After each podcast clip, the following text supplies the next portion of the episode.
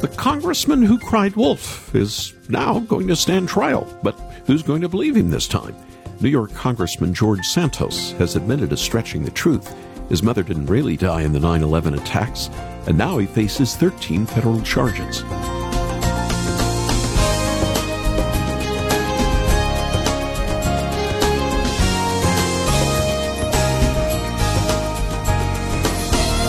Wire fraud, money laundering, false statements to Congress, stealing public funds 13 serious charges.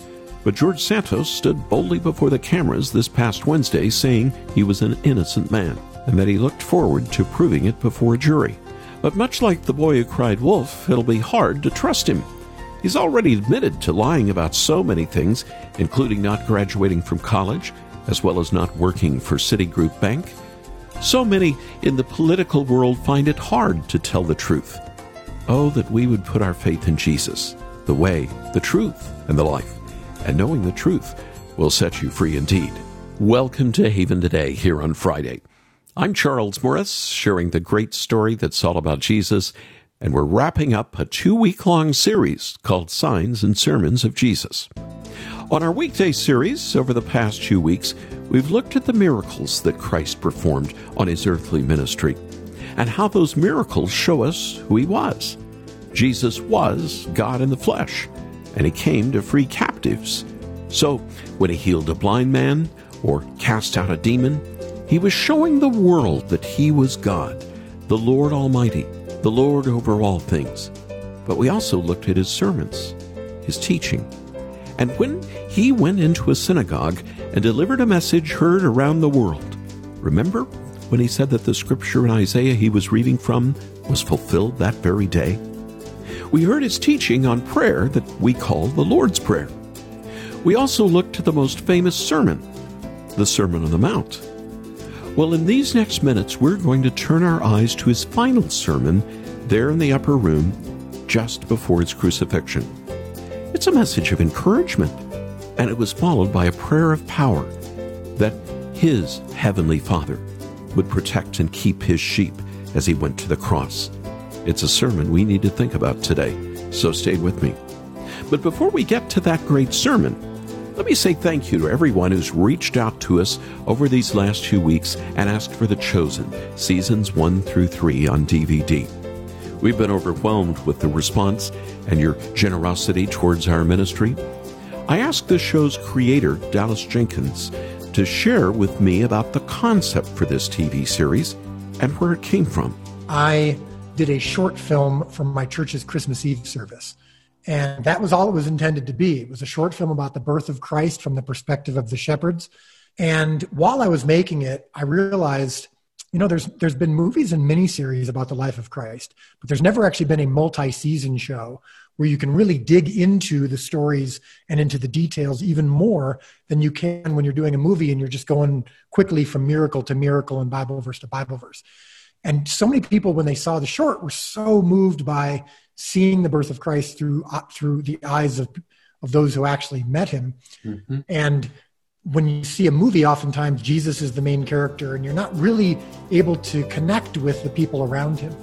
And so I just thought that was a really interesting possibility. And that short film, very long story short, ended up being the catalyst for and the fundraiser of what turned out to be The Chosen.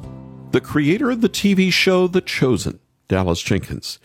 He's currently on location right now working on The Chosen Season 4. But after this program, I want to give you an opportunity to get the three seasons that are already out, the third is just released, on DVD for your generous support of Haven today. Many of the episodes are around 50 minutes in length, and it's a great way to remind yourself of the story of Jesus, or maybe even introduce someone to it for the very first time. I know you and those you love will not only enjoy this series, but will be pleasantly surprised to find your story in the lives of those who Christ called to himself. It's a fresh and unique way to see and love the gospel of Jesus Christ. So after the program, would you visit us at haventoday.org, where you can watch excerpts from the series, as well as listen to our Great Stories podcast, and you can hear there my full interview with the creator, Dallas Jenkins. And then you can make your minimum gift for the bundle of seasons one through three on DVD. We have it in our warehouse. We can get it out to you right away. Just go to haventoday.org. Haventoday.org. Or call us in a few minutes at 800 65 Haven. 800 65 Haven. And if you just like to get the new season three on DVD, we have that for your gift as well. And now we open this program with a Matt Redman song. Oh, the perfect Son of God in all his innocence, and walking in the dirt with you and me. He knows what living is. He's acquainted with our grief. Man of sorrow, son of suffering blood and tears. How can it be? There's a God who weeps. There's a God who bleeds. Oh, praise the one who would reach for me. Hallelujah to the Son of Suffering.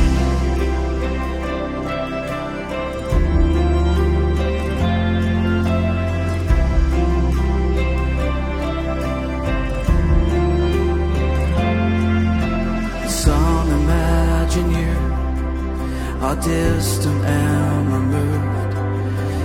chased us down in merciful pursuit. To the sinner you were grace, and the broken you embraced. And in the end, the proof is in your wounds. Yes, in the end,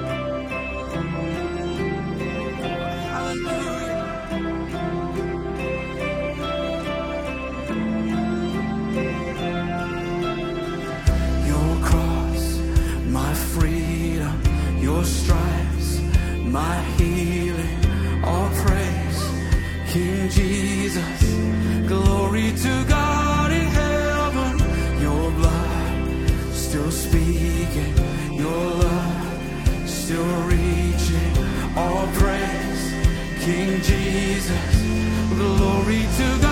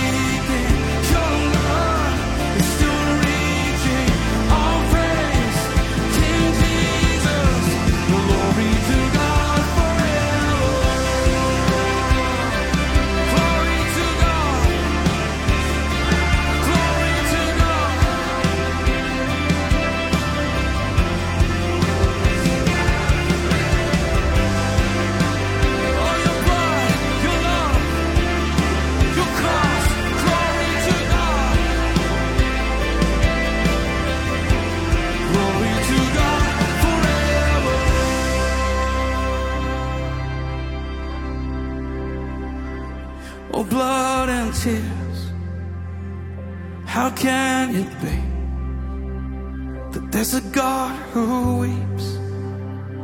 There's a God who bleeds.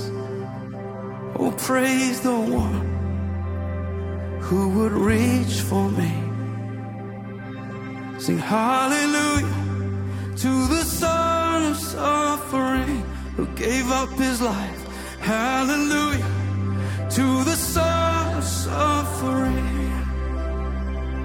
Sing hallelujah to the Son of suffering.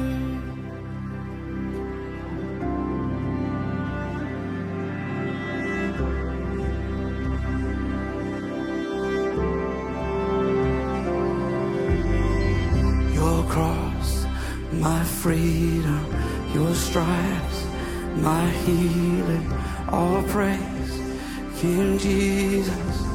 Glory to God in heaven, your blood still speaking. Oh, it's your love, it's still reaching. Give your praise, give glory to God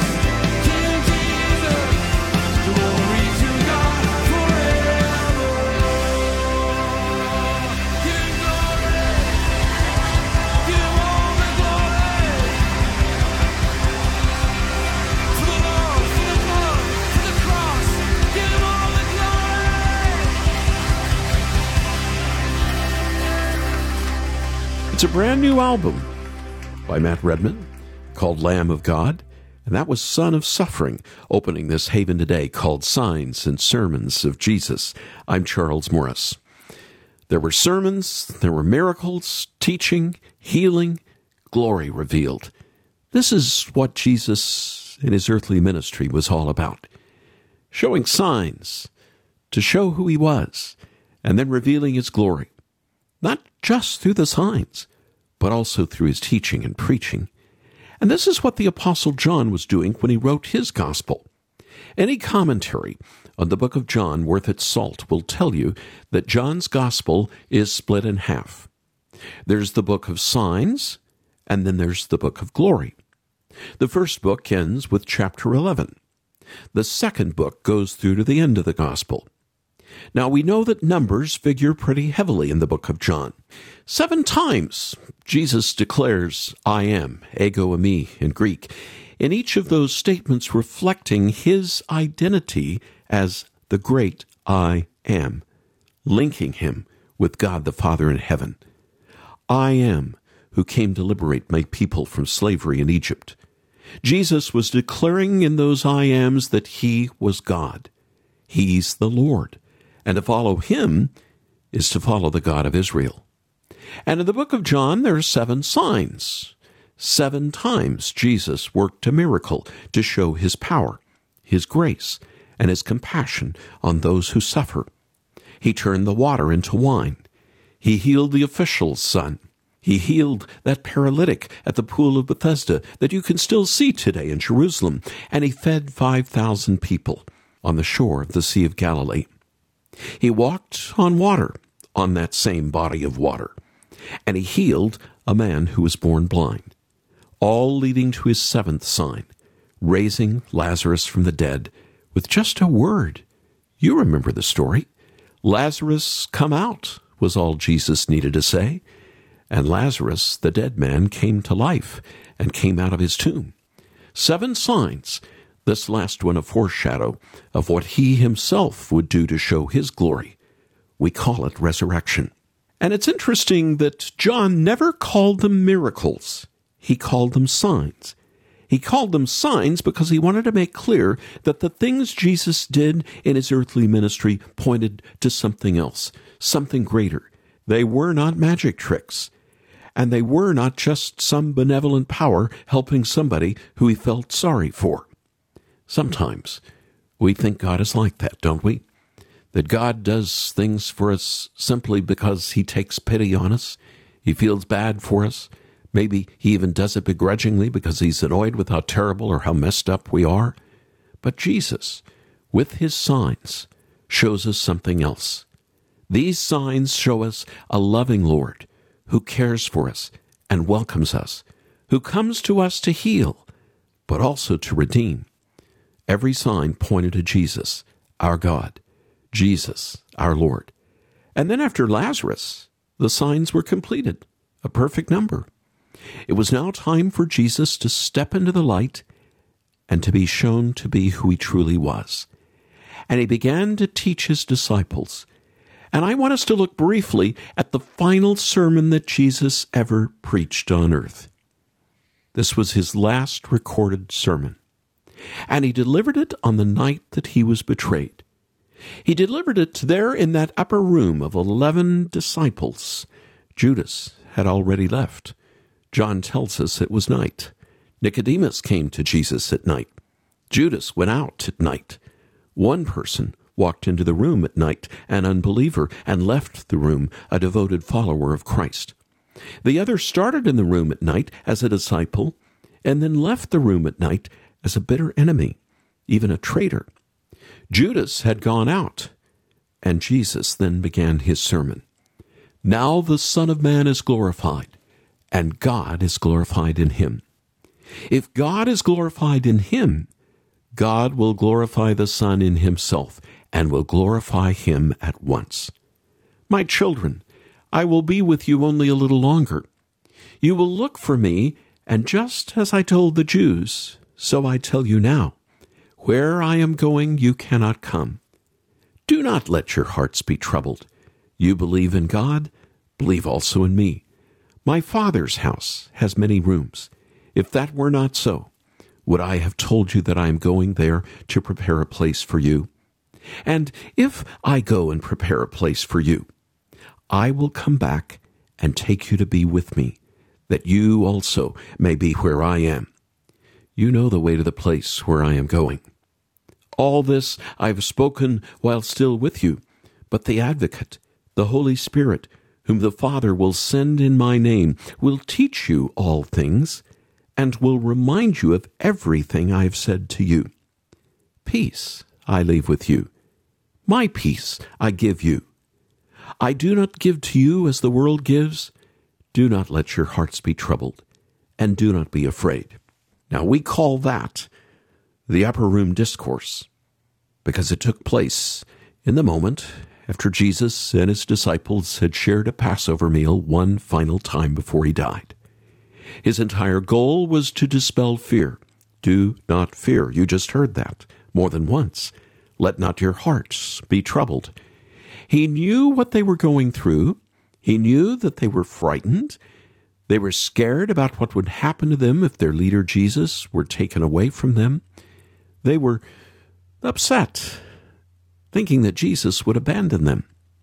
So, in a way, they were just like you and me. We get scared, don't we? We get frightened and we worry. We are anxious about our spiritual health. We're concerned about our own lives. We worry about our suffering. We wonder what would happen if things got worse. We think about that maybe God has already left us because things don't seem to be able to get any worse, but Jesus, in that upper room, reassured his disciples, and he reassures us. He says he's going to prepare a place for us. Jesus was going to be crucified within hours. He was going to be raised in new life. And then he was going to ascend to his Father. But when he did, he told his disciples, I am going to prepare a place for you. One of my colleagues here at Haven today told me a story of his grandfather, Stanley. Stanley was a World War II veteran. He was at Pearl Harbor on the day it was attacked. And when he got home, he married his love, Elizabeth. They called her Betty. Stanley was a lumberjack by trade, and he spent weeks, sometimes months, out in the woods, finding, then cutting down trees, then hauling them back. The first thing he did was build his family their home. It took him over a year to perfect his home, but he was preparing it for his family. He took care to make sure every board was in the right place, that the house would last for a very long time. That house is still standing today. All these years later, Jesus in the upper room was reassuring his disciples with something like that I'm leaving you. I'm going to prepare a place for you. Well, he left, he ascended into heaven, and even today, Jesus is hard at work preparing that place. He knows what we need. He cares about what we care about. And He cares for us. And when He returns, and we pray He comes back soon because He said He would, He said, You will be with me. He's going to prepare the place for His family. And we are his family, the children of the Lord, those whom he has called out of darkness into marvelous light. And when he does come back, he will then lead us to that place. He'll show it to us. He'll lead us to our room, our house. And we get to live with him, though. And we get to live with one another forever. So, my advice to you today let not your heart be troubled. Do not be afraid. Turn to the Lord, turn to Christ, believe in Jesus, and receive his all abundant grace. Turn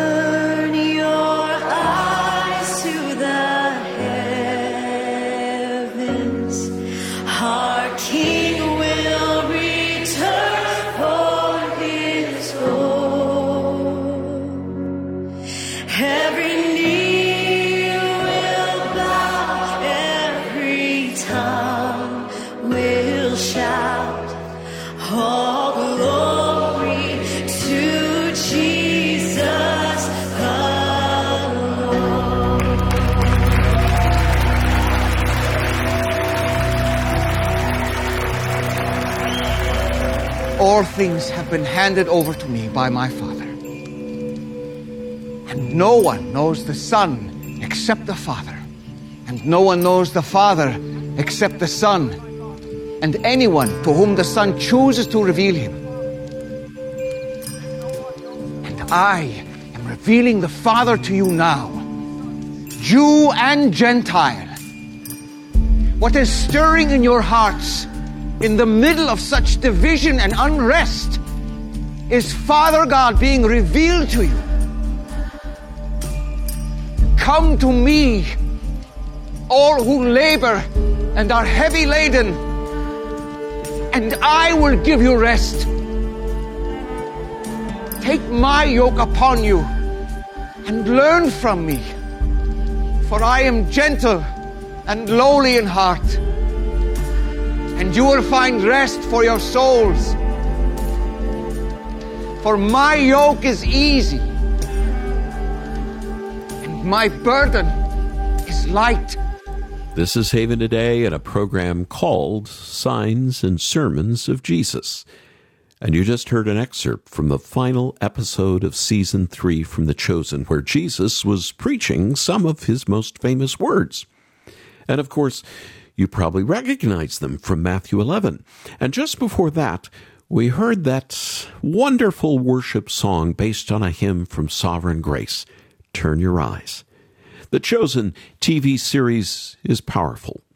Yes, there's been some creative license taken with the gospel narratives, but Dallas and his evangelical, Bible believing Christian writing team seek to be faithful to the scriptures.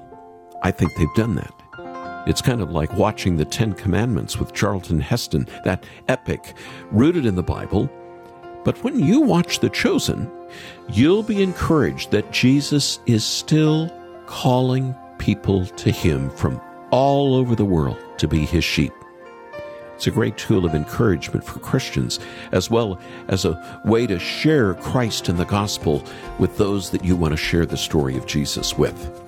So, for your gift to this listener supported ministry, I'd like to send you all three seasons on DVD of The Chosen. You can go visit our website now. You can watch some excerpts from The Chosen. You can take a look at the video that I shot with Dallas, and then make your gift at haventoday.org. Haventoday.org. Or you can call us at 800 65 Haven, 800 65 Haven. And if you just want to get the new season of just season three on DVD, we have that for your gift as well. I'm Charles Morris. Thanks so much for joining me. Won't you come back again next time when again together we'll be sharing the great story? It's all about Jesus here on Haven today. Here for your encouragement and your walk with Jesus. I'm Charles Morris with Haven Ministries, inviting you to anchor your day in God's Word. Coming up in the next few weeks, a popular time in West Michigan. It's the Tulip Time Festival.